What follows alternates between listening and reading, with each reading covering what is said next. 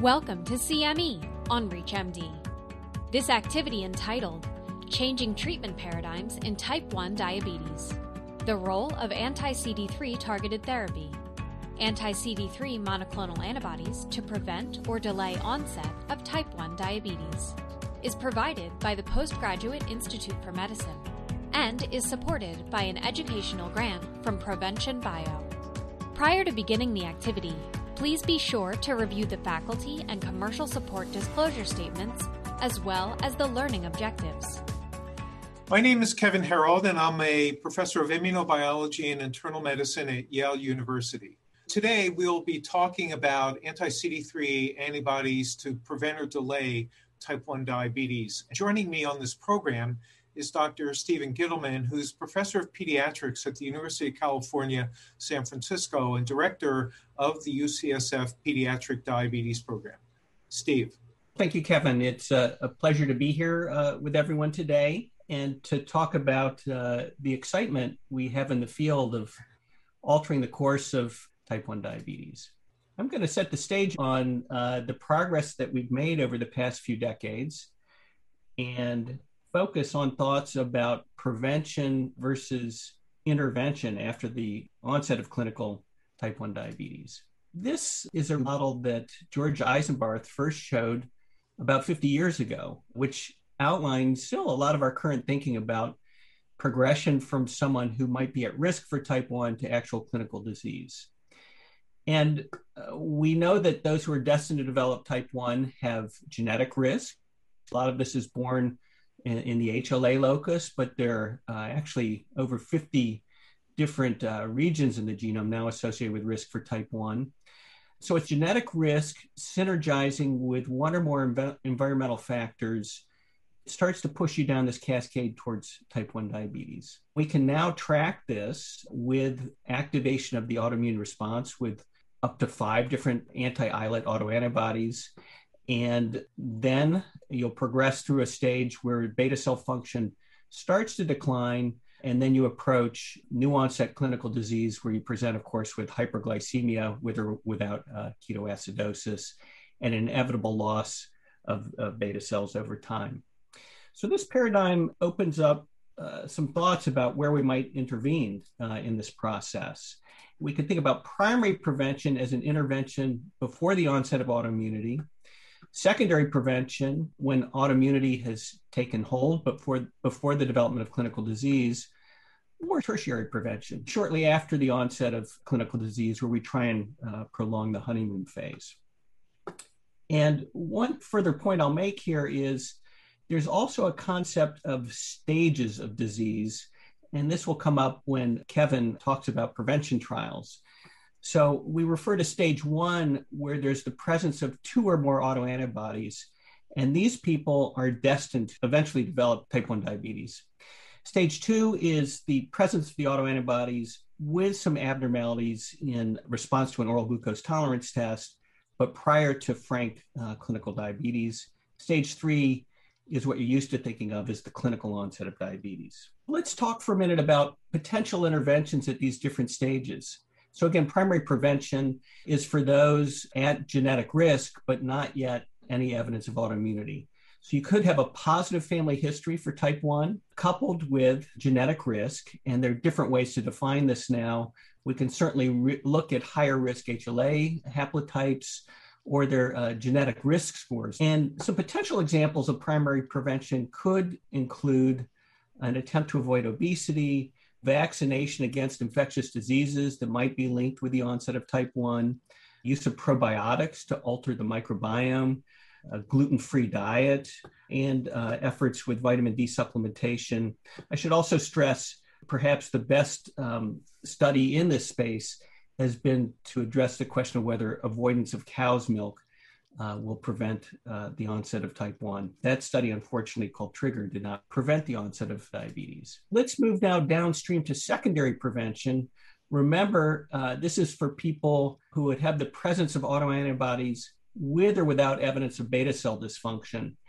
And in prior decades, we've spent a lot of time and energy trying to conduct well powered, uh, large long term studies to try and prevent the onset of diabetes. One agent that we've used a great deal is insulin because that's one of the earliest things that your immune system responds against. And we've given insulin a variety of ways orally, inhaled, intranasal, parenteral. There was also a, a study with nicotinamide, uh, as well as another antigen, uh, glutamate decarboxylase. So, all these studies had strong preclinical rationale uh, as I mentioned, they were well designed, well conducted, well powered studies, but unfortunately, they were all negative. And one of the reasons we're talking today is the news in this field is not all negative. Kevin's going to share some experience with the anti CD3 monoclonal antibody teplizumab in a uh, prevention effort. And I won't address that further in my comments. Finally, we can talk about tertiary prevention. Remember, this is the onset of clinical disease where the effort is to prolong the honeymoon phase, to preserve that 10 to 40% of beta cell mass that may still be remaining. And over time, hopefully, this may uh, lead to a delay in the complications of type 1 diabetes, as well as, of course, reduce exogenous insulin needs and allow better glycemic control. The efforts in this arena really started in the 80s with a series of clinical trials uh, many of which were conducted with cyclosporin, which of course is a broad uh, immunosuppressant. This actually worked, but the challenges with this approach is not everyone responds. It requires continuous treatment, and of course, there are potential risks and toxicities from this approach. Nonetheless, as the field has evolved, we've realized that there are more refined approaches with immunomodulatory agents that allow us to get in and potentially alter the course of type 1. And our thoughts about this axis have evolved over time as well. So, as you look at this paradigm here, potentially autoreactive naive T cells that escape thymic selection get activated in the peripheral circulation and become uh, autoreactive or T effector cells that traffic to the islets and destroy the islets. So the thought is is there a way to come in and target any aspects of this axis and alter the course of disease. And we're here today, of course, because there's great hope uh, on this front. In the blue boxes are agents that have been successful in phase two new onset studies. So, well powered studies that have met their primary endpoint. We don't have time to talk about the whole host of agents here, but we're going to focus in on uh, this approach with the anti CD3 monoclonal antibodies and teplizumab just a quick overview uh, of anti CD3 before I turn it over to Kevin, who will talk in more detail. These efforts were really launched uh, in the 90s, looking, of course, first in a preclinical model of type 1 diabetes, the non obese diabetic mouse. And the powerful observations from uh, Lucienne and Kevin's work with Jeff Bluestone is that a short term treatment with anti CD3 monoclonal antibody can reverse diabetes and, and lead to lasting remission. So, this led to a series of clinical studies, phase one, two, and now three, with two different monoclonal antibodies, teplizumab and otelixizumab. And these results have shown that we can indeed preserve beta cell function out to 24 months and in some cases beyond uh, following the initiation of treatment. And so this has really been quite a powerful observation and very exciting. The results suggest that those who are younger seem to do better, along with those who had better glycemic control at the time the treatment was initiated. And this is thought to be an offering of treatment to those who are at an earlier stage of type 1 diabetes. Just a quick thought on one of the compounds, otelixizumab. There's been concerns that with the higher doses uh, initially used with this drug, that treated subjects had an Epstein Barr virus reactivation response in some patients. That's phase three study where the investigators used a 20 fold lower dose of drug. It was safe, uh, but unfortunately, it wasn't effective in preserving beta cell function. I'm not currently aware of uh, follow on studies with this agent at this point in time. However, there have been uh, a series of further studies now with teplizumab there's an ongoing phase three study in new onset type 1 diabetes for those 8 to 17 years old. And there's an interesting combination trial uh, using teplizumab with a modified lactococcus that expresses proinsulin and interleukin 10.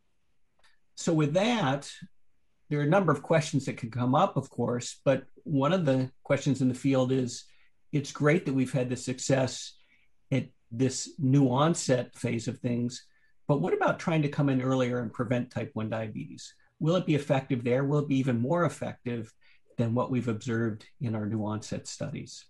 So I'll stop there and turn it over to Kevin. Thanks very much, Steve. I will be talking about teplizumab, one uh, anti-CD3 antibody, in the delay or prevention of uh, type 1 diabetes. So let me first begin by a uh, very brief review of the role of the CD3 surface molecule in T cell signaling and what the anti CD3 antibodies actually do. CD3 is a cell surface marker, it's a complex of a number of different protein chains that are found on the surfaces of CD4 and CD8 positive T cells. It's a protein complex that has four distinct chains and it associates with the T cell receptor alpha and beta chain. The T cell receptor alpha and beta chain are responsible for recognizing their antigens, the targets of the T cell that is presented by the major histocompatibility complex. For CD8 positive T cells, these antigens, these peptides, are presented by class 1 MHC, whereas for CD4 cells, these are presented by class 2 MHC. The T cells are activated by binding to that MHC antigen complex, and the T cell then will make cytokines and it will proliferate. The CD3 molecule, therefore, is essential for the signaling capacity of the T cell and the signaling cascade that then follows. The T cell itself is activated, it makes cytokines that will affect other T cells, and the entire process gets amplified greatly. On this slide, we look at the interactions between the CD3 complex and its targets, the MHC class 2 molecules with a antigen peptide that's binding groove. In this case, we're looking at the interaction of a CD4 positive T cell that, as I mentioned already, recognizes antigen presented by class 2 MHC molecules. So you can see the various components to the CD3 complex. They include an epsilon, delta, and the zeta chains, and those are all responsible for signaling of the T cell when the alpha and beta chains, the T cell receptor, interacts with the MHC molecule that is presenting an antigen. Now, the CD4 molecule, which is found, of course, on CD4 positive T cells, gets involved in this interaction and is responsible for phosphorylation of the zeta chain, which is required for T cell activation. Now, the anti CD3 antibodies that have been tested in type 1 diabetes induce a partial agonist signal to T cells through the CD3 complex. What do I mean by that? In the diagram that we just discussed, if you give a full blown signal to the T cell receptor by presenting antigen in the context of the MHC molecules with all the signaling that is involved in standard T cell receptor signaling, the T cells get quite excited. They make a lot of cytokines, and we recognize the production of cytokines clinically as a cytokine release syndrome if many T cells are activated. In contrast, the modified anti CD3 antibodies, which bind to the CD3 epsilon chain, deliver a much weaker signal to the T cell, a so called partial agonist signal. Now, I think it's important to recognize that the T cell receptor signaling is not an on off switch. Weak agonists have different effects than very strong agonists. And eventually, that is going to play out into how we think the drug may actually be working. It appears as though the effect of the anti CD3 antibody is greater on CD8 positive T cells than CD4 positive T cells for reasons that are not completely clear. So here's a diagram that shows you the anti CD3 antibody teplizumab. This is a humanized anti CD3 antibody, and there are mutations in the FC portion, the, the heavy chain of the immunoglobulin, in which the amino acids at position 234 and 235 have been changed to alanines. And this eliminates the binding of the anti CD3 antibody to an FC receptor that is found on many different cells. And by eliminating the FC receptor binding, the same robust activation of T cells does not occur that, that otherwise would happen if you had FC receptor binding. It greatly reduces the toxicity associated with a molecule that perhaps some of you uh, will remember called OKT3, and we also think it changes its mechanism of action. In clinical studies in type 1 diabetes, it's been shown that treatment with this monoclonal antibody can improve beta cell function in those with new onset type 1 diabetes. And as I'm going to show you, even reduce the risk of progressing to overt type 1 diabetes. Before I mention the results of the teplizumab trial, let me point out that there are a number of other investigational agents that have been tested in type 1 diabetes, and some of these have been very effective and others have not. For example, on the left side, Dr. Gitelman mentioned otelixizumab, and indeed, that's another anti CD3 antibody. Similar mechanism of action of teplizumab, but also showed efficacy in patients with new onset diabetes. An anti CD20 antibody that binds to CD20 that's found on B cells was effective. An anti IL 1 antibody, canakinumab, was not effective that neutralizes the cytokine IL 1 beta. However, recently it was shown that an antibody against TNF alpha, golimumab, showed uh, the ability to delay the progression of type 1 diabetes in individuals with new onset disease. Dr. Gitelman and I, with Dr. Bluestone, have done studies to look at the ability of regulatory T cells, cells that are able to modulate immune responses to prevent the progression of diabetes, and that work is still ongoing. CTLA4 IG, which binds to another set of molecules, co stimulatory molecules, that are needed for T cell activation. They've shown efficacy, as has a molecule called alefacept or LFA3 IG that blocks a co stimulatory signal, CD2, on T cells. There has been work with interleukin 2 that's thought to promote regulatory T cells. That has shown some interesting effects, both good and bad. So that still is a work in progress. And unfortunately, oral antigen specific therapies um, still have not really had a substantial proof of concept, including oral insulin and GAD65 a polyclonal antibody that targets T cells and B cells and other cells, ATG, has shown efficacy in patients with new onset type 1 diabetes as well. So I'm going to tell you about the phase two TN10 teplizumab trial that was done by TrialNet for patients at risk for diabetes.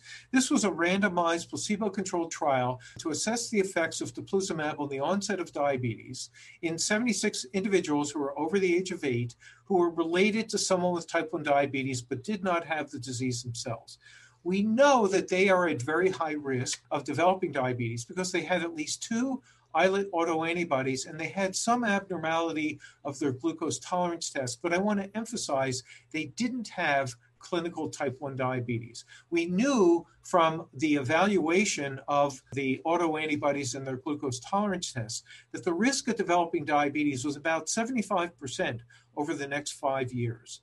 The teplizumab was given as a single course, 14 day treatment, which consisted of 30 minute IV infusions with gradually increasing doses, which was done to decrease the adverse events related to cytokine release. And the primary endpoint of this trial was very straightforward. The question was Did people develop type 1 diabetes or not? And if they did, how long did it take them to develop diabetes? There's new data that I'm going to share with you, a follow up of the original report from 2019 that showed that there was a two year median delay in the time to development of type 1 diabetes in the individuals treated with teplizumab compared to placebo. With an extended follow up of individuals, the median time to the clinical diagnosis is now approximately five years from the time that they were enrolled in the trial, as compared to two years in the placebo group. So, again, let me emphasize these individuals did not have diabetes, but we knew from their oral glucose tolerance testing and the detection of the autoantibodies that they were at very high risk.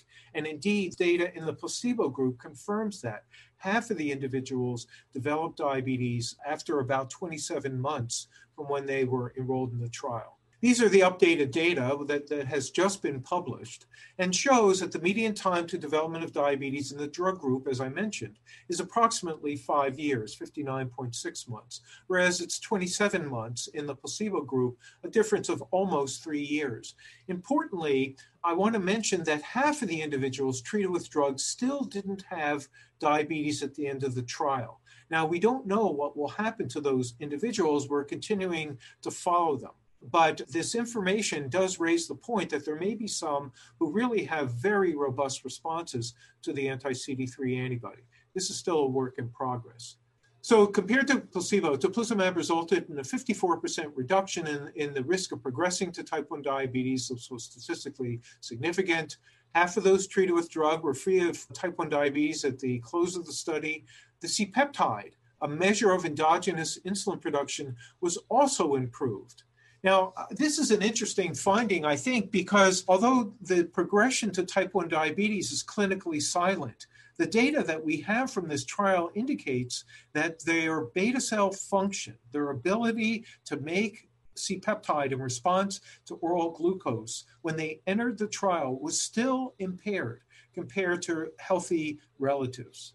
And it suggested that by treating with the anti CD3, their beta cell function improved, just like we had seen in individuals with new onset disease. The drug is well tolerated. The safety data are consistent with previous analyses. I want to close with this trial that is ongoing. This is the PROTECT study which is going to be testing whether teplizumab would attenuate the loss of beta cell function in individuals with new onset diabetes. These are individuals diagnosed with clinical type 1 diabetes. Dr. Gitelman already brought up this idea that perhaps we need to intervene very early, and that's exactly what's happening in the PROTECT study. And he also mentioned that perhaps children may have the more robust responses to the drug, and that also is being tested in the study. So it is testing whether two 12 day courses of the drug in individuals between 8 and 17 will attenuate the loss of beta cell function. The total study duration for each participant is going to be up to 86 weeks, and the study is estimated to be completed in May of 2022. As I mentioned to you, the primary objective is to determine whether the drug would attenuate the loss of beta cell function, and there are a number of secondary objectives as well to determine the clinical impact of the drug treatment. So I will stop there and open this for some discussion. I'm joined by uh, Dr. Gitelman again. And Steve, I I wonder where we're going to go with this exciting data. I think it's fair to make the point that insulin's kind of a band aid for type 1 diabetes. It keeps people alive. It's not a disease modifying therapy, as we like to refer to in rheumatologic diseases. But where are we going to go next? What are your thoughts? Is this something that individuals in practice should be considering? And then, of course, what's the next scientific steps uh, that we should be talking about? Well, first of all, I think we're all very excited to be at this point because although we figured out how to screen and predict for risk for type 1, we haven't had a successful prevention trial until the study that you just described. And that has us very excited about thinking about next steps. So I think we could go a lot of different directions with the discussion. I think one issue to remind everyone about is in this study, we focused on people who had a relative with type 1 and that's because we know that the other family members are going to be at 10 to 15 fold higher risk for disease. But 90% of new onset type 1 is in people without an affected family member. So I think one thing that this does is really force us now to think about the general population. Are there uh, effective ways to, to screen the general population? And can we now pivot to screen uh, the general population and try and head this off or at least delay, if not block the progression to type 1. So that effort is rolling out in countries around the world, of course, in the United States as well, with some ongoing efforts with TrialNet and Juvenile Diabetes Research Foundation. And so I think there's going to be a lot of interest there. But I'll put the question back to you. We've got this observation at what we call stage two, with a single course of teplizumab, what should the next studies be? What do you think? It's interesting because we know from the stage two data that those individuals were indeed progressing. I mean, the stage two uh, is really an intermediate point between stage one and stage three that we call clinical diabetes. But we know that during that period of time, there was active beta cell killing going on. And the question is would this work in the primary prevention uh, type of setting that you mentioned if we identified, for example, individuals at high genetic risk? it's speculation at this point. My own feeling is I don't I don't think so. I think actually the best approach may be to be targeting individuals where we know that they are progressing to diabetes. On the other hand, that still leaves open the idea that we perhaps, since we have the ability to identify people at earlier stages, need to think about therapies that can be introduced earlier. Now, I think it's worth testing teplizumab in an earlier stage. And the other point, of course, is what about the very young children where the, the disease has been increasing?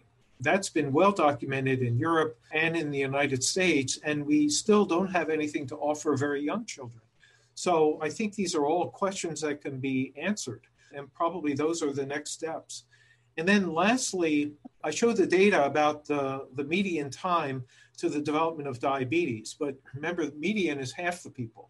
Half the people developed diabetes before that time, and half the people develop, didn't develop diabetes before that time.